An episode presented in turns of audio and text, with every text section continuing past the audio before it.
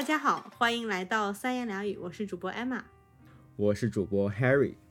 大家会发现我们这个节目的更新确实就已经毫无规律可言了，就 就主播消失和回归都没有任何征兆。嗯，但是我们有很好的理由，对不对？啊，对，今天应该是我们节目相当于继上一次上了小宇宙头条爆了之后第一次录新的节目。对，因为其实上一次发的节目是一期存货节目嘛，对吧？如果听众们有留意的话，那其实是一期录制于二零二二年的节目，所以今天又给大家正儿八经上新节目来了。嗯，而且是一期非常重要和有意义的节目。应该说这一期节目全都是头条吧？就对，真的是。对，为什么说是头条呢？这就是说到为什么我和 Emma 主播最近就是消失了一阵，是因为我们两位主播加上我们的节目都不约而同的迎来了各自的人生大事。首先说到我们的节目吧，就是我们这个节目开播三年来，终于第一次上了小宇宙的首页推荐，是吗？那个叫……对对对对，就是首页推荐。然后就迎迎来了一次订阅的爆炸式增长。我们就从一千多变成五千啊，对啊，对，就突破五千了。当时其实我们当时就说要策划一期节目来应对这个嘛。然后当时我还记得我的这个节目提纲的草稿标题还是说什么上了个首页生了个孩子就三千订阅了。谁知道真正录节目的时候都已经突破五千了。对。然后我特别想要回顾一下我当时发现我们上了首页的这个情景，因为我其实是不怎么看小宇宙首页的。我点进去小首页，一般就是直接点进我那个订阅几个节目。然后到了我们自己节目的时候，那期的播放量突然就是上千，然后觉得嗯，莫名其妙。对我们一般节目就是三位数，就没有去过四位数播放量。对啊，而且就是很莫名其妙嘛，我就觉得是这个。数据或这个软件出错了，所以我就呃问你是怎么回事，然后你也你那边我当时也很惊讶，对，然后 what 我就发 现哎有很多个人同时在听，可是我没我们两个人就是很佛嘛，你也没有进行任何的推广，对不对？所以不可能就突然有人莫名其妙的就很多人正在收听。就光看那个地播放量的时候，可能还在怀疑这件事是不是发生了，就是觉得可能有什么数据出错之类的。但是看到很多人在听的时候，觉得 OK，这个应该很难造假吧？就是小宇宙显示多人在听的那个状态。嗯哼，所以我就觉得肯定是有某一个渠道。有人把我们的节目给推广了，于是我就点开了首页，就发现，卧槽，我们的节目竟然上了首页，简直是毫无征兆，你知道吗？因为小宇宙的编辑或者说是小编，其实根本就没有跟我们说，哦，你们的节目被选上首页了。By the way，你们的节目会上首页，并没有这样，就是等我醒来，我们节目就已经在首页。OK。完全就是不经意的被翻牌子了，就对，毫毫无征兆，嗯嗯哼，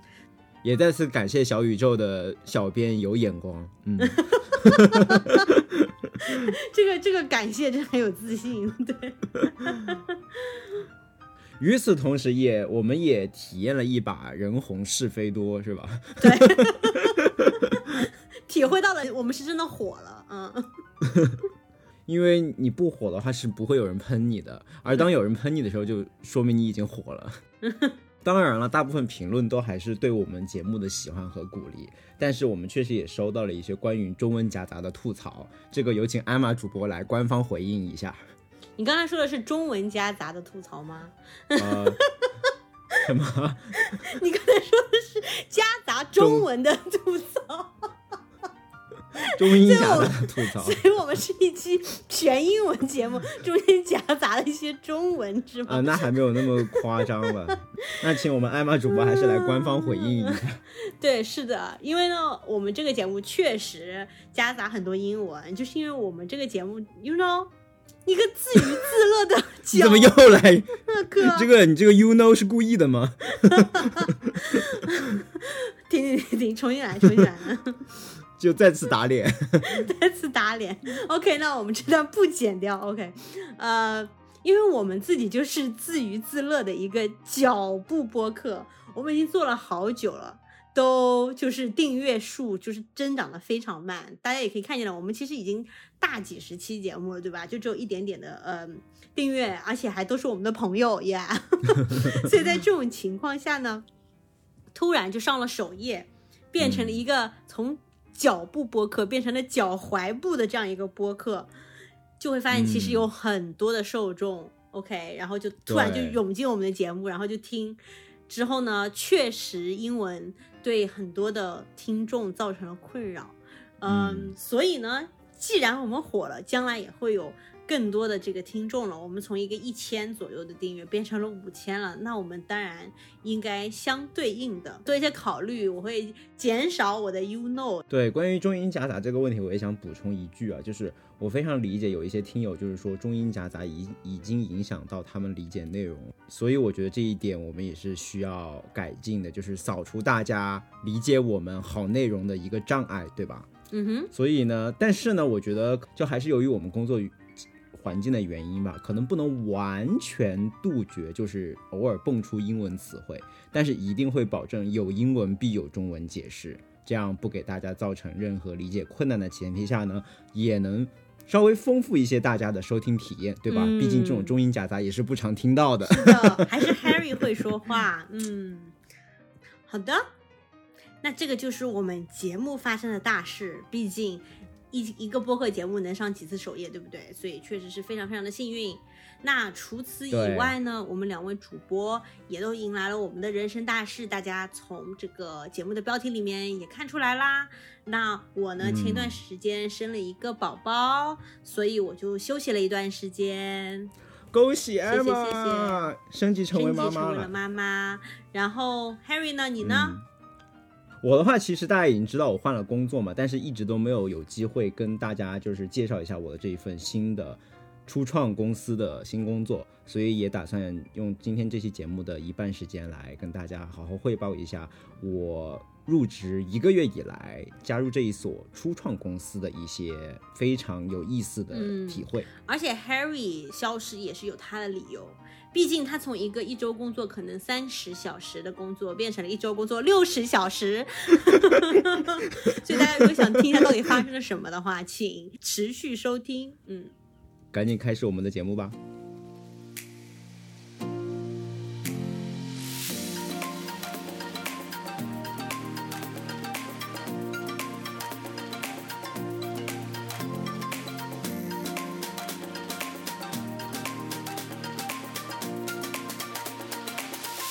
OK，那我觉得这两件人生大事还是艾玛的这个比较更加让人激动一点，所以艾玛，你你就先来分享一下你在美国生宝宝的经历吧。嗯，呃，其实呢，我在生宝宝的时候就已经想着，我将来是要把这个做成一期节目的。那既然 我们这个节目过于 敬业了，过于敬业了，生孩子的时候都在想着我们的节目，甚至想到我们的听友。你想，因为呃，生孩子是发生在爆款节目之后的，所以我就想着那。一生才有几个生孩子的机会，那当然要好好把握一下，然后给大家带来有质量的，就是高干货的内容嘛，对吧？所以呢，我觉得这一次，也也是我第一次生孩子的经历，还真的让我学到了一些可以放之四海而皆准的一些人生和职场道理。就是并不是说你生不生孩子，你是不是女生，但其实是可以跟每一个人都关联到。我觉得，嗯。嗯，第一件我觉得最最最有帮助的就是，在我生完以后，我就从产房呃被转移到了那个叫做产后病房，就英文叫做 postpartum 的一个那个房间里面，就是让你和你的宝宝待在一起，然后你同时恢复，因为你就不会马上出院嘛，因为这个时候你的身体还很虚弱，你需要吃很多的药，你需要医生护士照顾你。OK，嗯，然后呢，在我的这个病床前。的这个墙上就有一个白板，那个白板上面有，比如说我的名字啊、宝宝的名字啊、宝宝的性别啊这种基本信息以外，它还会有一个叫做今日目标，就叫 Today's Goal。然后呢，每天早上这个护士进来，他就会问我说：“你觉得我们今天这个目标是什么？What's our Today's Goal？” 就他会用那个笔这样在这个白板上面写下来。我一开始很抗拒，我就直接对他说：“我觉得我已经就是。”很可怜，压力很大，然后现在很辛苦，我为什么还要去就是达成一个什么每日目标？你是在跟我搞打笑卡，吗？你居然还让我打卡，我真是崩溃，你知道吗？我就不能什么都不干吗？对啊，我就不能什么都不干吗？然后他跟我说，他说其实如果你定下一个小目标的话，你会觉得嗯你、你的这个产后的恢复反而会让你的整个心情和身体都会感到更好。我们先定一个小目标，然后我产后的第一天，我定的目标就是自主排尿。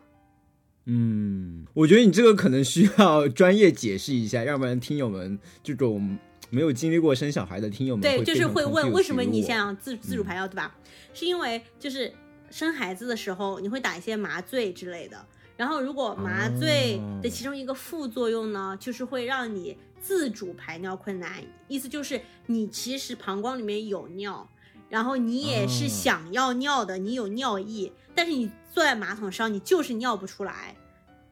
就使不上劲是吗？或者就是说你不不知道要怎么去让你这个过程自然发生，因为你想，你平时上厕所，你是不是你都不需要用力，你就是可以自主排尿的。但是这个你上了麻醉，尤其是我的麻醉其实是打的有点过多了，嗯嗯所以呢，就是第一个二十四小时，你的目标是要排尿的，嗯嗯我呢，就是一开始其实攒了很多的尿，然后就没有排出来，所以就要上那个尿管。就因为如果你不能自主排尿，但是你的膀胱在不断增大的话，你不想让你的膀胱爆炸，对不对？所以它就会用一个嗯导尿管帮你把里面的液体导出来。但是你不能一直靠着导尿管，你总是要在你出院前能够自主排尿的。所以我那嗯天我的目标就是最简单的，就是我要能够重新上厕所，就是这么简单嗯啊、然后我发现，其实放一个小目标上去，对我来讲还是真的很大的一种，就是精神上的一种帮助。就我不会觉得嗯我今天好像痛苦了一整天，然后也什么都没有做到。我就是如果我我当我真正能尿尿的那一刻，我就告诉自己啊，这是一件多么美好的事情！我今天的目标达成了，我可以尿尿了。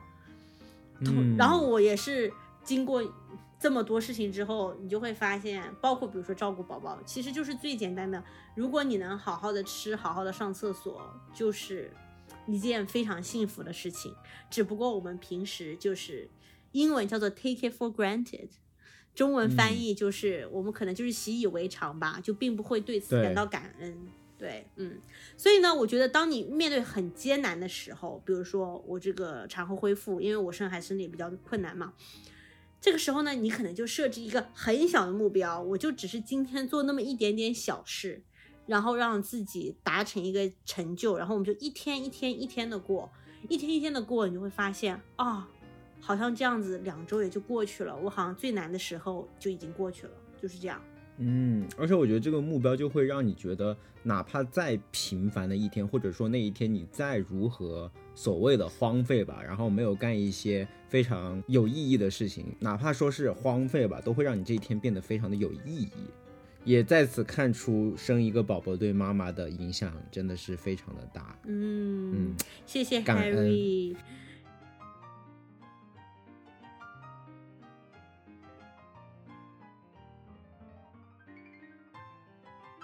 然后第二个让我学到的东西就是呼吸，因为很多的孕妇啊和产妇，她们可能在生产之前或者生产的过程当中就已经学会了一些应对疼痛的方法，比如说就是嗯使用一些呼吸的技巧，来让自己减少疼痛，就是你专注在你的呼气、吸气，然后以某一些呼气、吸气的节奏，然后来去减缓那种疼痛对你。就像，因为疼痛它也相当于一个神经的那种感受嘛，它不会说真的是哦减少说你那个局部的疼，但它可以减少你 mental 的那种疼，就是这个意思。啊嗯嗯呼吸其实是让我发现，哦，在做这个妈妈或者做产妇之前，我并不知道原来呼吸是可以降低疼痛感的，我并不知道有一些呼吸的技能可以让我呃感受上不同。所以呢，我就发现其实呼吸大有学问，以至于我后来发现，竟然还有不少的神经科学家做了关于呼吸的播客，专门教你的一些呼吸技巧，在不同的情况下使用，可以让你情绪上、什么生理上各方面，就是提升你的这个表现，就是 improve your performance，就是那种感觉。所以呢，我在这里埋一个坑，将来会专门出一期呼吸的节目。大家是不是觉得很奇怪？就是呼吸竟然还有教，或者说呼吸竟然还有门道，就跟我们之前聊的，呃，爆款节目不就是休息，有就是睡觉吗？发现其实有各种各样不同的休息，其实呼吸也是一样的，呼吸也有你是可以怎么主动的去呼吸，然后去解决一些问题。嗯。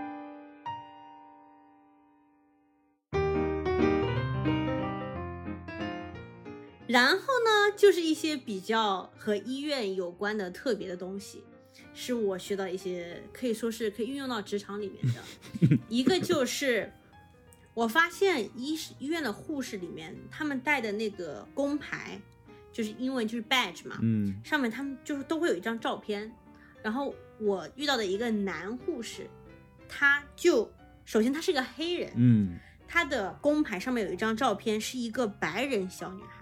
，what？所以就肯定不是他的女儿，你知道吧？嗯所以我就问他，嗯我说这是谁呀、然后你这个照片上是谁？他说哦，她是我的侄女。因为这些人他其实都是照照顾小孩的嘛，嗯因为他在产后病房，他会照顾小宝宝，然后同时也会照顾我这样子。嗯，所以当你看到他的那个工牌上面有一个一个小孩儿，他们这个家庭当中的一个小孩儿的照片的时候啊，你就会觉得还挺温馨的，对不对？因为就是感觉这些人就是不仅仅就是一个护士，而是也是一个普通人，他们也有他们的这个嗯家庭，然后有他们的可能是 small family 或者 extended family。你就会觉得啊，他们就是一个真实的人，然后你可以跟他聊啊，这是谁呀、然后他们他几岁啦？你就可以跟他这种聊天，呃，英文就叫 small talk，嗯，你就可以跟这个人建立一定的联系嘛，对不对？对，然后让我联想到，其实工作里面有的时候也会有这种情况，就是有些人会把那个开 Zoom 会议的时候，电话会议的时候，这个背景放一些自己嗯跟自己爱好相关的东西，或者是什么家人的一个什么什么照片。如果你是想跟就是这个电话会议里面这个人，比如说你的客户，建立更加就是私人化的一种联系，就那种 very very personalized relationship，、而不只是这种啊，我就是工作，我们就是啊，我见一个面，打个电话，事情做完就拜拜的。英文里面就是 transactional relationship，就只是一个 transaction。如果你不是仅仅想是 transaction 的话，其实这个这种有一个照片是一个很好的方式。嗯，别人可以问这个照片里面人是谁啊？你们怎么认识的？他跟你是什么关系？你们这周末打算去干什么啊？你这个爱好已经多久了？你怎么会学这个的？等等等等等等，你就可以跟他聊起来。嗯所以我觉得是对于我们这种相当于是服务客户型的人来讲，这种建立联系的方法还是一个蛮好的小技巧。嗯嗯，我刚才应该帮你解释一下 transactional relationship，你的意思就是说，这个关系是随着这一笔交易、这一笔 transaction 就 come and go 的，对吧？就是对对对，就是这笔交易嗯没了，这个关系就没了。但是如果你想延长这个关系的话，你可以做更多的事情。对，因为我并不觉得 transactional relationship 它在中文里面有一个对应的解释，所以它就是我们要做这件事情，做完这件事情我们就拜拜，就是这样。对，我觉得，我觉得你这个还还挺有点 blow my mind 的，就是关于这个 badge 上放的不是自己的照片，而是，而是更多的去体现了他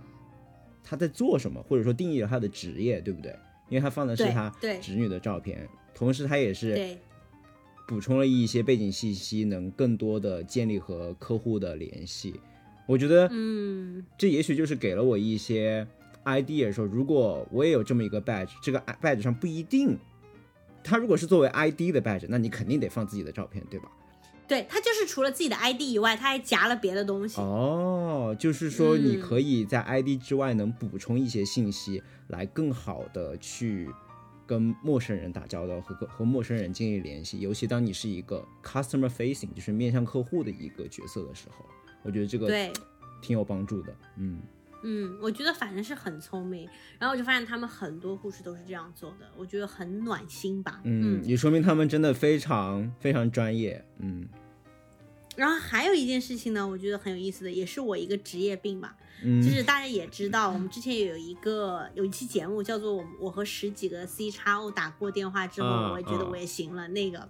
大家知道我的工作当中，其实有很大的一部分就是跟专家打电话。嗯，我会把那些节目的 link 也放在我们的 show notes 里面。那大家通过那期节目，应该也了解到我日常的工作当中需要打大量的电话和这个专家进行沟通，嗯呃，了解他们专业领域的一些信息。那这一次我在生孩子，当然不会错过这样的机会，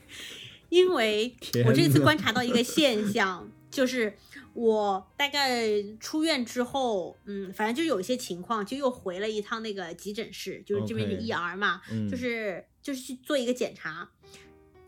呃，在美国小伙伴知道 ER 排队非常的长，就是你要等很久，然后你才能进去。结果我进去了之后，我发现我竟然不是被放到一个病房里面，而是被放到了一个相当于帐篷一样临时搭建的一个一个床位。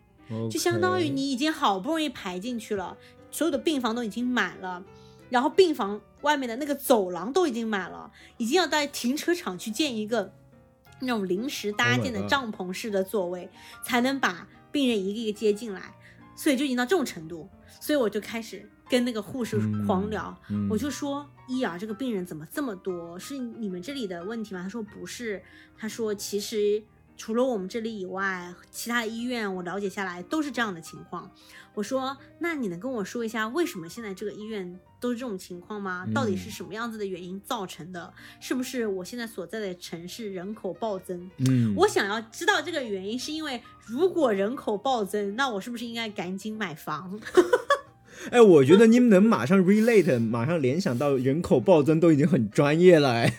谁会想到什么我们城市人口暴增啊？否则为什么医院就那么多人呢？他说他觉得是有两个原因，一个是 确实我们这个城市的人口增加了，第二个就是英文叫做 COVID related defer of care，哦，就是因为疫情所导致的哦大家推迟来把自己的这个健康问题来解决。嗯嗯，嗯，所以就是之前我可能已经攒了很多的问题，然后就现在就全部攒到这个时候就去看医生，或者是身体变得更差了，然后就涌涌进来。我从这里面学到是第一，嗯，我是应该真的要买房，因为我们这个城市看来是有很多人。然后其次是是嗯让我再一次感受到能够和在一线的这种工作人员聊天，然后拿到他们一手的这种信息的价值是就是多么的有用。因为我们平时可以去就是 Google 上面各种查啊、对为什么现在的医院的这个 margin 这么低？就是我比如说我做一些项目，我就发现啊、医院这几年的那个利润率下降的很厉害，嗯，怎么怎么样，怎么怎么样。但是如果你你要去查这些原因，你可能要查很久。但是如果你就去医院里面看一次病的时候，顺便就那个护士一边在给我输血，一边在给我抽血，一边在给我打针的时候，我随便跟他聊几句，我就可以跟他聊到很有价值的信息。对，比如说你理发店跟理发师聊啊，你就会知道这个通过顾客的忙碌情况，你就会知道这个经济可能有没有回到正轨啊。包括你跟 Uber 司机聊，你就会非常容易的知道今天晚上有什么 event，因为他们永远是最敏感的，对吧？因为哪里有 event，他一定会去哪里接单。你这个好聪明哦，这个 Uber 司机。因为我就突然想到了，你可以问嗯 Uber 司机，就是现在城里面最火的那些地方是哪里好玩的，他们肯定都晓得。嗯就晚上可能去接的那边人很多。嗯，，对对，但是我想说另外一个，从你这个从你刚才这个分享，我的一个 take away 啊，就是说我发现 COVID 对大家的影响其实远比我们想象的要持续长很多时间。嗯，就虽然我们大部分的日常生活已经恢复了，但是它有很多那种滞后的一些影响，还在默默的影响着我们的生活。包括我最近，我不知道是不是也是 COVID 导致，但是我受你的启发，我觉得大概率也是的。就是我约我那个看每年看眼睛的那个检查，就是检查视力，我也发现平常。平常我都是 人家打电话来求我去 去检查眼睛，今年我没有收到任何这样的电话，而我打电话过去的时候，他说哦，我们已经约到三四个月之后了。我说是不是也是因为之前 COVID 大家都，不想、而且最常见的其实是嗯牙医。OK？因为牙医就是你想想看，就相当于飞沫传播的。那个时候大家最不愿意去看的就是牙医因为这种不痛不痒的东西，我就是今年不洗牙我就认了嘛，对不对？对我怎么可能就是冒着这个疫情的风险，然后去让别人帮我洗个牙呢？这个直接就是把我嘴张开，把呼吸道嗯展示给你的那种。嗯所以，所有后来的那个牙医都已经约的满满的啊，嗯。哇，那我觉得我在你的这个，在你这启发下，我得赶紧把我的牙医约起来，说不定已经约到年底了。对啊，嗯，就是买房约牙医约视力啊、呃那还是你先买房吧，这个比较急。没事没事，买房这件事情，哎，嗯不就要顺利的过渡到我们下一个话题，那就是 Harry 你的新工作了嘛？嗯，啊、虽然我也不知道这是怎么就过渡到，怎么通过买房就过渡到我的工作问题了呢？对啊，因为只有这个初创公司才有财富自由的可能，啊，有了财富自由的可能，才有买房嘛，对不对？那加入这个初创公司到底能不能让你买房自由呢？那我们先进一段音乐之后，再来详细展开聊聊。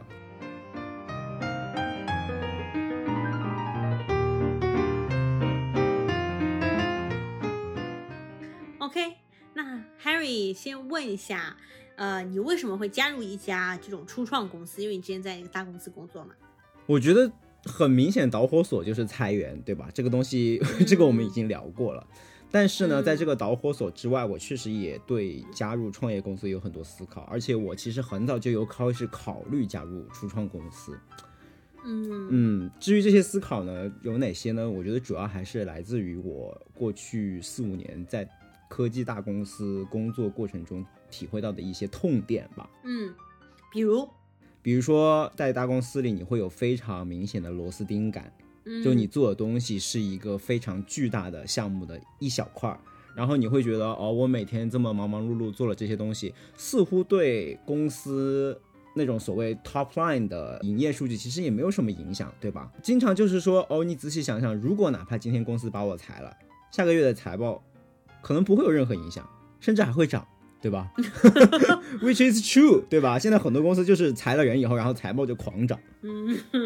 对，所以这个螺丝钉感是一方面，另外一方面也是当你在大公司就是工作了一定时长之后啊，你会觉得个人成长的这个 margin 边际效益开始变低。就是说你这个成长曲线的斜率变缓了，变平了，嗯对，说实话，其实我觉得大公司对于这种刚毕业的学生是一个很好的起点了，你可以学到很多东西。但是随着时间变长以后，你该学的新东西都学完了之后，你会发现，你的时间很多都用在了一些带不来个人成长的一些事务性的工作上，比如说开会啊、写周报啊。然后你也会慢慢发现，其实很多工作都不是那么的有意义，更多的就是为了完成一个升职，是吧？比如说有一些这种无意义的 migration，所谓 migration，在我们 IT 公司就是相当于我同样一套方案，我从技术方案 A，然后转移到技术方案 B，虽然它其实本质上并不能带来什么额外的价值，但是就仅仅就是这个迁移的工作就能让很多人完成他们的 OKR，然后完成升职，但本质上对于这家公司的发展来说，其实是也没有太多意义的。嗯然后对于个人的成长学习来说，其实也不能学到特别多的新的东西。嗯，完全同意。对，然后还有一个原因就是，我其实个人从一个长期的职业规划来看吧，我可能也想多一些跳出技术领域去商业啊或者管理方向进行探索的一些机会。嗯，所以这也是为什么，其实我在找工作的时候，我还去申请了 Emma 的公司，对吧？嗯你们的咨询公司，因为咨询公司也有一些技术的岗位。嗯哼，对，而且我当时就记得说，我跟你们公司的一个大佬，技术大佬聊，然后他的一句话让我非常印象深刻。他说，其实我们非常倾向于那些有初创公司经历的人，因为因为后来发现，其实初创公司的那种工作的环境和工作模式和你们咨询公司里面做一个技术项目其实非常像。嗯，对，这个其实我们之后可以再展开聊聊。对，但就是种种这些原因嘛，就觉得哦，那我觉得应该去初创公司试一试，对，因为初创公司可能会有更大的一个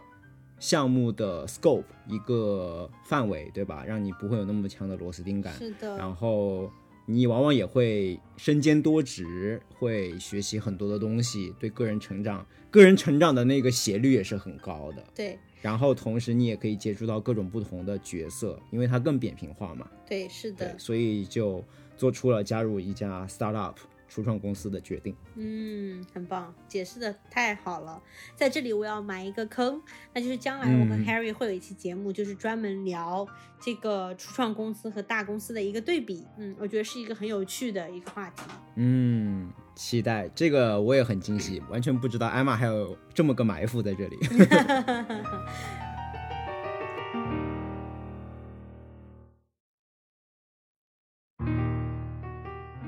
OK，那接下来我就可以根据我入职过去一个月的时间来讲一下我对初创公司的这些期待是不是都一一验证了。因为大家可以看出来，我其实是带着一个 checklist 去这个公司的，对吧？对对对，我有我有很多期待，我来来进了这个公司，我也是一一的在这个 checklist 上打勾或者画叉，看我的期待有没有被应验，嗯，我就可以来讲一下。太好了，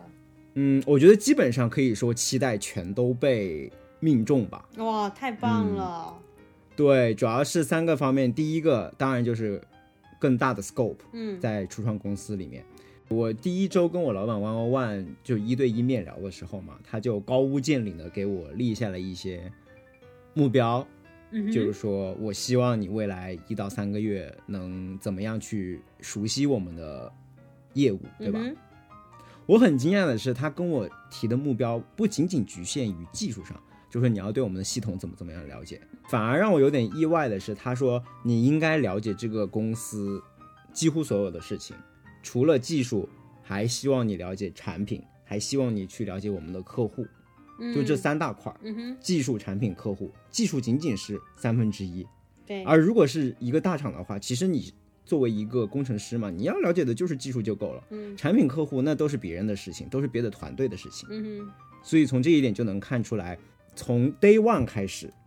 你的工作的 scope 就是不太一样的。嗯你就是需要了解到全方位的了解你公司的业务。啊，我已经迫不及待地录那一期节目了。你这个讲的也是我上一个 上一个项目的这样的一个体验，是很有意思的。嗯 OK，忍住，忍住，嗯嗯。对啊，这个是一一个侧面能反映出它的范围嘛。呀呀呀！除了说你要了解技术之外的东西，哪怕是技术层面，其实你的 scope 也是相比大厂要大很多的。打个比方，之前在大厂的话，你可能你们的产品是造一个能坐一千个人的大飞机，但你的工作仅仅就是维修或者说更新某一个螺丝钉，这是你的工作。对。但是到了小厂，到了这种初创公司，你的任务就突然变成了你要设计一整架飞机，虽然这个飞机可能乘客只有十个人。嗯，但是从 scope 的方面，其实它是一个翻天覆地的变化。对呀、对吧就比如像我的同事，就是他跟我做一些新人入职培训的时候，就跟我讲解整个公司的系统图嘛，嗯我就非常惊讶的发现，我过去四五年在大厂做的东西，就仅仅是这个系统图上的一个非常小的方块，嗯而这个系统图上这样的小方块可能有那么十几个，嗯，这就是这个 scope 的这个 scope 变大的概念就是这样的。那你这之前还做十几分之一，已经很不错了。我还以为你是之前要 做那几百分之一的一个小方块呢，知道吗？啊、那可能就是更加巨型的公司吧。对那螺丝钉感应该是会更强的。对对。对，嗯，然后另外还有一些非常有趣的细节能反映这个 scope 的变化，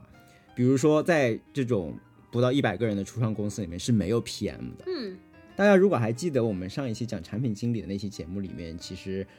当时嘉宾有说一句话，就是说在很久很久以前其实是没有 PM 这个职业的。这句话其实放到现在也是对的，就是对于很小很小的公司也是没有 PM 这个职位的。嗯基本上，你作为工程师的同时，你也会要承担一些 PM 的任务，去就像刚才你在设计小飞机的时候，你要去把这个小飞机当做产品一样的去进行设计，不仅仅是它内部的工程机理，你还要设计它怎么样去跟人去交互的。嗯所以这个我在大公司里面，它可能是 PM 的职责，但是在在小公司里面就是你工程师的任务。嗯，有道理。对，然后另外也是因为由于这个 scope 的变化，在小公司里面的工程师还有机会充当 sales 甚至是 customer service 的角色。其实你知道，工程师是需要值班的，就是如果你的系统是在实时的一个系统的话，因为一旦客户那边遇到了什么技术问题，你得马上的就去回顾它。嗯就英语里面这个叫 on call，我觉得翻译成中文可能更多的就像值班吧。嗯哼，对，而在小公司你值班的时候，你是直接对接到你真正的使用你产品的客户的。嗯这一点跟大公司很不一样。大公司你可能做了一个工具，但你这个工具是给公司内部人用的，对吧？嗯公司内部的人用其实不会影响公司的 revenue，不会影响公司的营收，因为它不是外部的客户，不是付钱的客户。对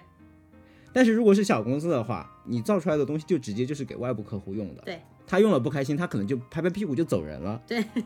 所以你值班的时候，你就会真正的跟这些外部客户打交道。嗯很有可能你一句话没说好，你一个服务没到位，公司就少了一个订单了。嗯所以这个也是能看出这个 scope 的变化对。你的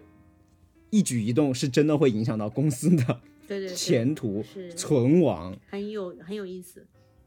嗯，所以这就是第一点，就是 scope 的变化，伴随着你自己的 impact 和这种 ownership 的变化，这是第一个对被 check 的点吧。那第二个呢？然后第二个点就是 high speed，、嗯就是非常快速。嗯哼，小公司的节奏真的是非常非常快。嗯我在这里用两个数字来解释一下。之前在大公大公司的话，你一般入职培训可能就有大概三个月的时间，，what？就是说这三个月你可以一行代码都不写，你完全就是去熟悉公司的系统，去参加各种各样的这种 training talk，嗯然后可能会有一些非常小的上手任务，但是那些上手任务是完全不会被真正部署到真正的产品里面的，完全就是一些实验性的，纯粹为了让你方便上手的一些小任务，对吧？如果真的是入职这样三个月的话，那我现在真的明白为什么湾区的大厂都在裁员，什么提升效率、减少成本了。OK，但是来了初创公司就完全不一样了，你真的是必须得一周内上手。对啊，我们的工作也是啊，培训就一周啊，而且有的时候啊、所以学习其实就是靠你真的在工作上面学，嗯你就才能是最好的培训嘛，呀、对，一周上手，三周 on call。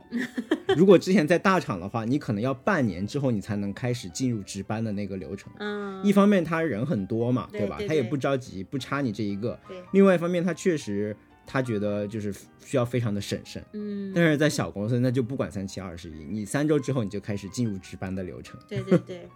我觉得其实你真的就是进入了一家和我们公司还蛮像的，然后你又可以做你喜欢的技术方面的工作，多好。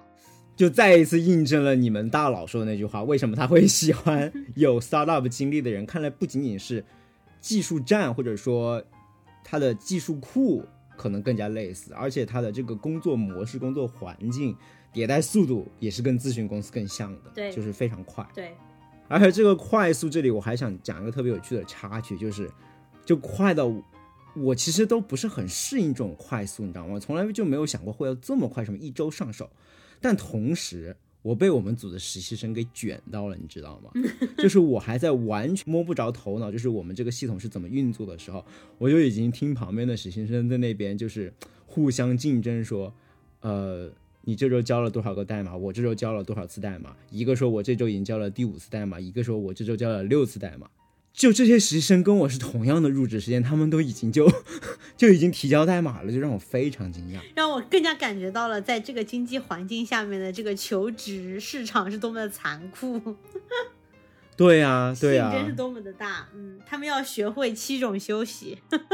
没错，我回头把节目甩手送给他们。对，对，然后还有一个例子就是说明这个快速，就是我有一个代码写到一半，然后就直接被部署到我们的线上运行了。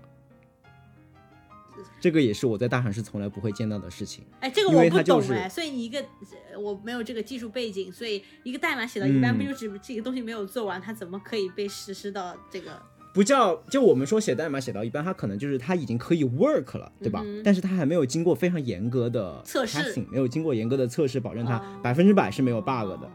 就没有漏洞的。嗯哼，这种事情在大厂那肯定是不可能，就是让你一个没有测试的代码就直接进到我们就部署到真正的我们的产品里面去。但是在小厂，就由于说客户非常需要这个需求，急着要呢，就是那边真的是很急啊，所以就真的会出现这种代码还没有完全测试通过，就强行被部署到了产品上，就是这种速度，嗯，就是可以说是为了速度，甚至会要牺牲一点点稳定性吧，嗯这也是小厂一个非常特别的地方。嗯嗯反正我是觉得，如果说这个结果并不是那种 life and death，就是说不是说一个医生没有被训练好就已经要上手术，对 对不对？如果就是那种情况的话，嗯其实就是你就先去产品上面试一下，然后有错误的话，在产品上真正运行的过程就是你的测试。Exactly，哎，这个也是非常初创公司的一种 mindset，就是很多情况下就说，OK，那如果这个测试真的太麻烦的话，那我们还不如就交给客户让他们去测试吧。对啊就，他们用的过程中就会给我们反馈说这有 bug。嗯，对啊，就是敏捷嘛，嗯就是 agile。对，所以刚才说完了 large scope、high speed，第三点呢就是 flat organization，就是非常扁平的架构。嗯这个扁平的架构也是带来一些好处，比如说你就可以有机会认识每一个人，整个公司就几十个人嘛，所以其实你很容易认识每个人。同时，大家都很扁平，没有什么上下级的关系。比如像我们工程师，其实在整个公司里面都是一样的 title，没有什么分初级工程师、高级工程师、什么主任工程师，没有，全都是一个 title。就是工程师。对，所有的就是统称软件工程师，就所有人都是在这个组织架构上，就是在一层上，就可能就直接汇报给一个老板这样子。嗯哼，然后有机会认识每个人，你就可以非常非常高效的就了解到公司的方方面面，因为而且我们还有这种非常好的午餐文化，就大家都是坐在一起吃午饭的，就有一因为人人少嘛，完全就是一个长桌子就坐下所有人了。嗯，然后你今天可能对面是一个 sales 的人，明天是一个什么 customer partnership 的人，然后后天你可能就跟 CEO 一起吃饭，所以你就是非常扁平、非常高效的能认识公司里的所有人，这是一个很好的地方。然后同时，我们每一周也会有一次跟 CEO 的大会，然后这个大会上把公司的进度非常透明的传达给大家，就并不会说因为你是个工程师，你就只需要了解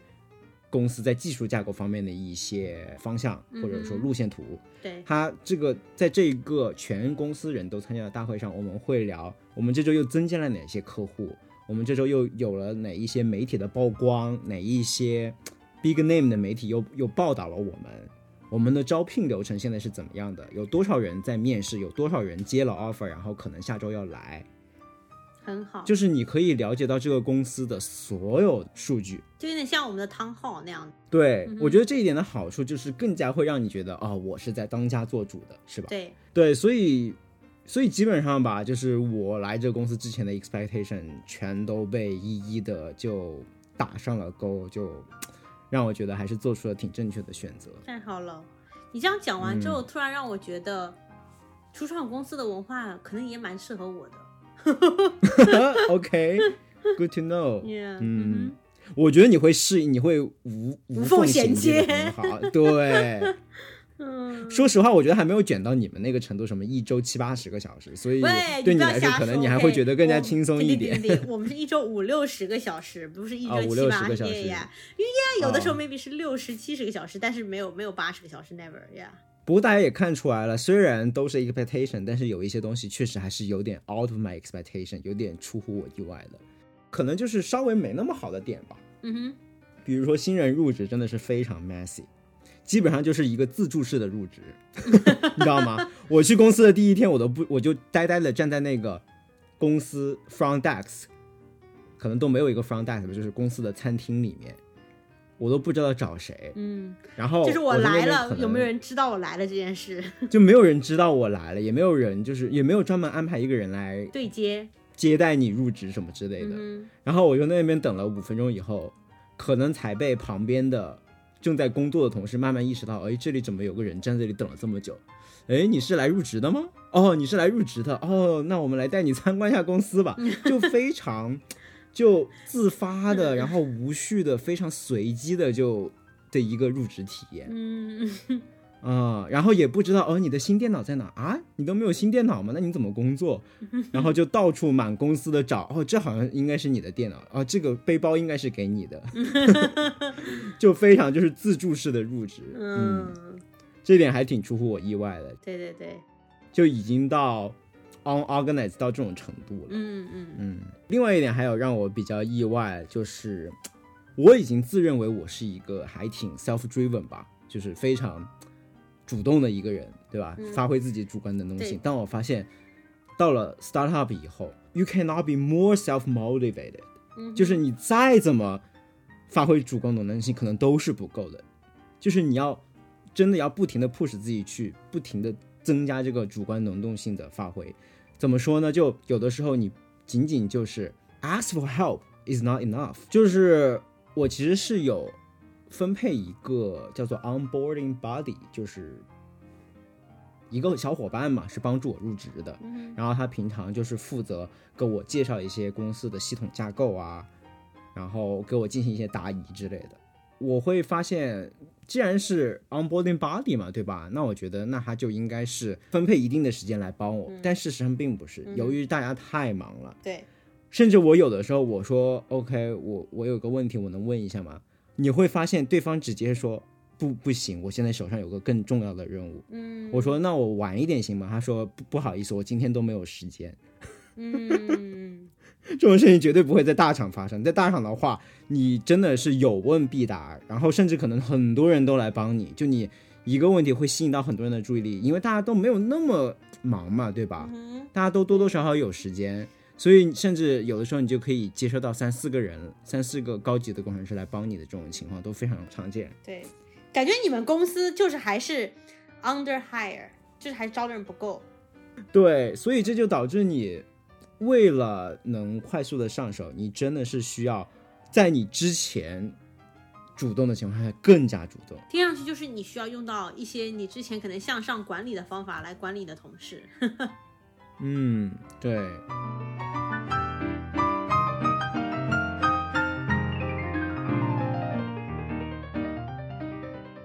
刚才就是对过去一个月初创公司的一个体验的总结吧，可能还不太全面，但是我相信说来话长，我们之后的节目肯定还会慢慢陆续跟大家 update 我在初创公司的体会的。嗯，太棒了。但是我相信有的听友听到这里已经可能有一点点小心动了，是不是？就是说怎么样加入一家初创公司？是的，我其实也曾经疑惑过这个问题，我应该怎么样去发现我要加入的第一家初创公司？就是完成这一第一次到初创公司的跳跃，其实很难，因为大家会发现我都不知道几个初创公司的名字，就更加不要谈我对这些公司去做任何调研啊，去了解了。是的，是的，而我给你的建议就是，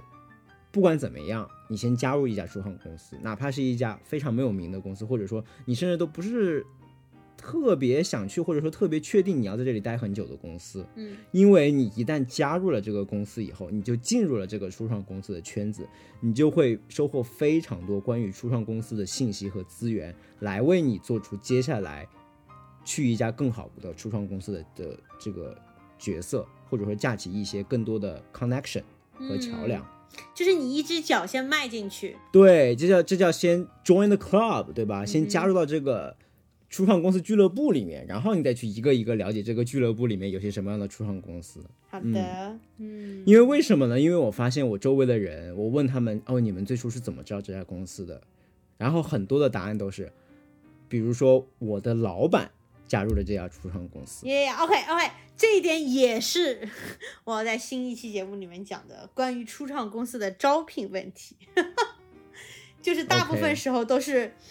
说的好听是 referral，说的难听就是裙带关系。对，裙带关系非常非常严重。然后老板之外，然后就是我朋友加入了这个创初创公司，他觉得很好，所以他 refer 了我。嗯，像这种 refer 的情况，这种推荐的情况，在初创公司非常常见。嗯基本上你就能通过一个这种内推的链条，就能就就把整个公司就包了，就对，就很多公司其实都是通过一些 refer 的链条，就是基本上就公司可能三分之一的人都在这个链条上，都是通过不断的内推进来的。对对对，嗯，对，然后还有一个非常有意思的例子，就有一个同事也是跟我一样，就是遭遇了 lay off 嘛。嗯但他之前就是因为在一家初创公司，所以他找到这一份公司是通过之前那家公司的 VC 进行推荐，哦然后加入了这家公司。是的，是的，嗯，对，但是你也会看见他其实也是因为，首先他已经在这个初创公司的圈子里面了，所以他才能接收到类似 VC 这样的资源。然后 VC 手里他知道很多的初创公司，对吧？对所以他可以把你引荐给其他的初创公司。对，所以 in general，总之就是就可以不管怎么样，先加入一家初创公司，不要怕，对吧？加入一家公司以后，你就会发现更多的初创公司。嗯，因为加入了一家初创公司以后，你会发现，可能你的 customer 也是初创公司，对吧？你的 service provider 也是初创公司，你的竞争对手也是初创公司，而这些初创公司都有可能成为你的下一家初创公司。嗯，同所以总之就是先 enter the room，enter the club。对，先一只脚迈进去再说。对，先一只脚迈进去，然后再慢慢的收集更多的信息，再做出下一步的决策。嗯嗯，太棒啦！所以这个就是怎么样能让大家就是进入 startup 这个圈子的一个建议了。嗯，然后进入这个圈子以后，但是我还是想知道我该怎么样判断一家公司是不是好的 startup，是不是我值得长期投入的。那这个呢，我就要挖个坑在这里了。之后我可以，以再开期节目跟大家讲一讲，当我就是了解到了很多初创公司作为我的这个备选项的时候，我是去怎么样判断哪一家公司是一家更好的公司？嗯，请大家期待。嗯，期待期待。就听完了你的这个新工作体验之后，我有一个就类似于废话的一个感想，就是嗯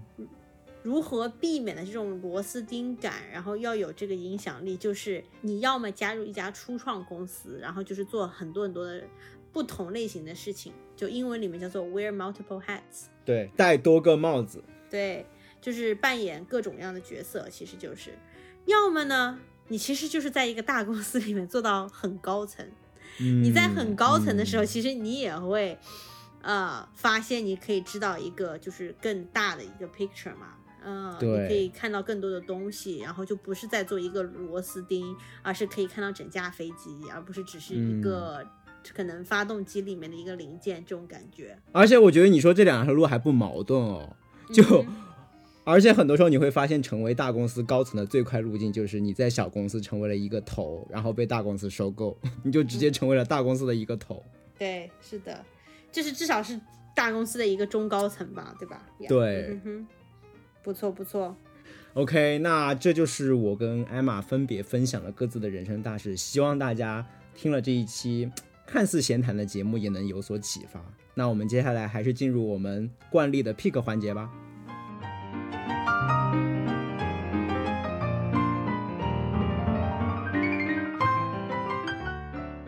OK picks，那我先来吧。嗯呀因为之前聊到了生小孩这个话题，那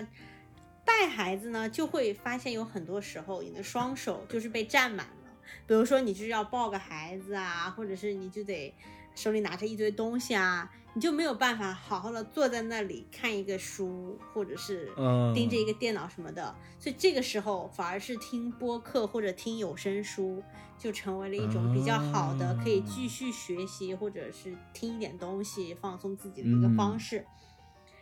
于是呢，我就是最近发现了一个听 podcast app，嗯有点类似于我之前推荐过的一个 app，但是这一次又升级了。这个 app 的名字叫做 Snipd，你有听说过吗？哦，我听说过，它是不是可以给你总结啊？它可以帮你，就是直接截取一段，yeah。它的好处呢，就是其实已经有不少这种可以截取 podcast 里面就是一段音频，然后把它嗯变成文字。其实说白了就是给播客做笔记的方式的 app。但是这个嗯 Snipd 的好处是在于它可以用 AirPods control，什么意思？就是我可以用耳机来控制，而不是需要打开这个 app 在上面点，而是我、哦我按一下耳机，比如说什么按两，在我的耳机上面触碰两下，我就是已经截取了，比如说这个附近的一段。而且我发现以前的这种做笔记的这个 app 呢，它就没有那么智能，它可能就是哦，你想我如果我听一段书。我肯定不是说我要截取的是我听的之后的这三十秒吧，我肯定是听到了，就是对之前听到了一些很好的内容。这些很好的内容，我想要截取的这一段，但是其实嗯我也不知道我要截取三十秒还是四十秒还是五十秒，我只是要截取我觉得那一段的好的内容嘛，对不对？所以我每对，我觉得这个问题很 tricky。对，嗯这很 tricky，所以就要向哎 AI 来解决。这个嗯 Snapd 它做的其实呢，它不是说每一次就是截取一个那种固定的，而是它其实已经把整个那个 podcast 的那个文字部分，按照它的意思，已经把它变成了一段一段一段一段的。OK，啊，就比如说，就是这个一分钟，它其实就是在讲嗯啊，比如说如何追求幸福的什么三个秘诀，嗯嗯嗯就这种，然后第一个秘诀、第二个秘诀、第三个秘诀，它就已经把它分段好了。所以这个时候嗯。你在截取的时候，你就可以选择不是截取一个固定长度，而是截取就是它帮你分好段的那一段。哦，啊。所以就是它已经通过 AI 把这些文字内容，就是相当于把音频先变成文字，再把文字的意义再把它分分成很多很多段，就可能一个一个小时的音频节目上面就有几十几百段，每一段嗯它都还有嗯。一个总结的小标题，我可能嗯是截取的这里面的一小段。然后，而且我不用打开手机，我在做别的事情的时候，我只要像放音乐那样暂停开始那种下一下一首歌那样子的方式，就可以截取一段文字。哦，所以它那个文字是直接帮你存在一个笔记本里面吗？哦，它现在就是只是存在这个 app 里面，然后你是可以导出你的这些东西到一个地方，只不过我还没有使用它的导出功能而已。OK OK，我最开始听说这个 app 是因为我知道它有这个总结的功能，所以你可以在听这期播客之前，有的播客很长嘛，对吧？对，而且有的播客可能它很长，而且不一定有 show notes。我觉得很多就美国这边的播客，它其实根本有的都不花时间去写 show notes 的，对，那种一两个动辄一两个小时的那种谈话节目，根本就没有人写 show notes。这个 Snipd 它就可以相当于给你了一些 show notes，让你可以去选择性的去听节目中的某些部分。对，所以就相当于，比如说一个小时播，它可能分成三十个部分，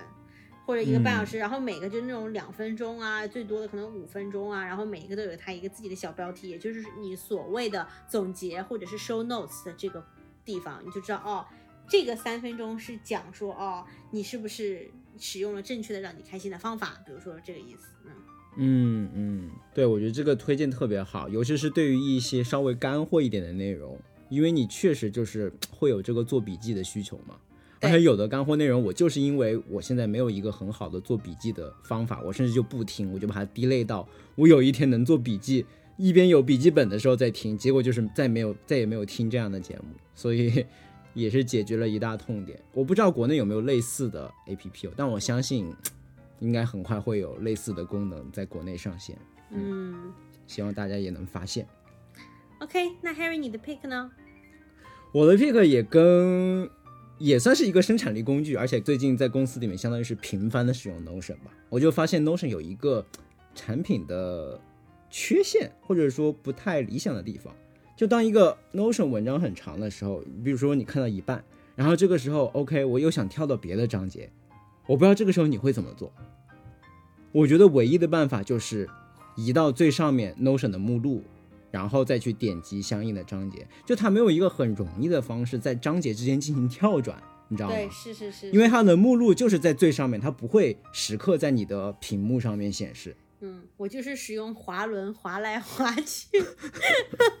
更挫。对它，它也没有一个那种侧边的目录，我就非常希望它有一个侧边的目录。所以我的 pick 呢，就是有这么一个浏览器的插件，哦，它可以显示，它可以在你的 Notion 上加一个侧边的目录栏。太厉害了。其实就是一个，应该是一个很容易的实现，然后也是一个非常直接的解决方式。但我就觉得，终于有人打破了这个痛点。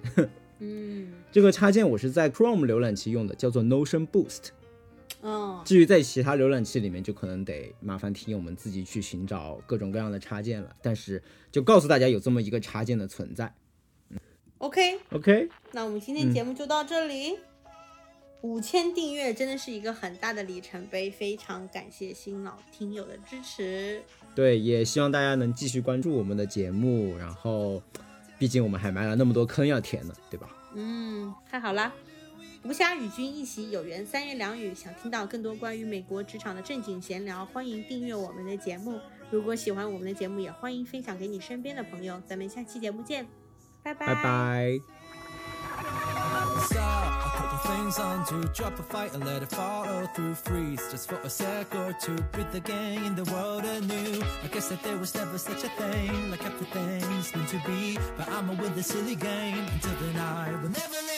Take back all my regrets. I camouflage it like a silhouette. Diamonds like music. Play it till the end and then reset.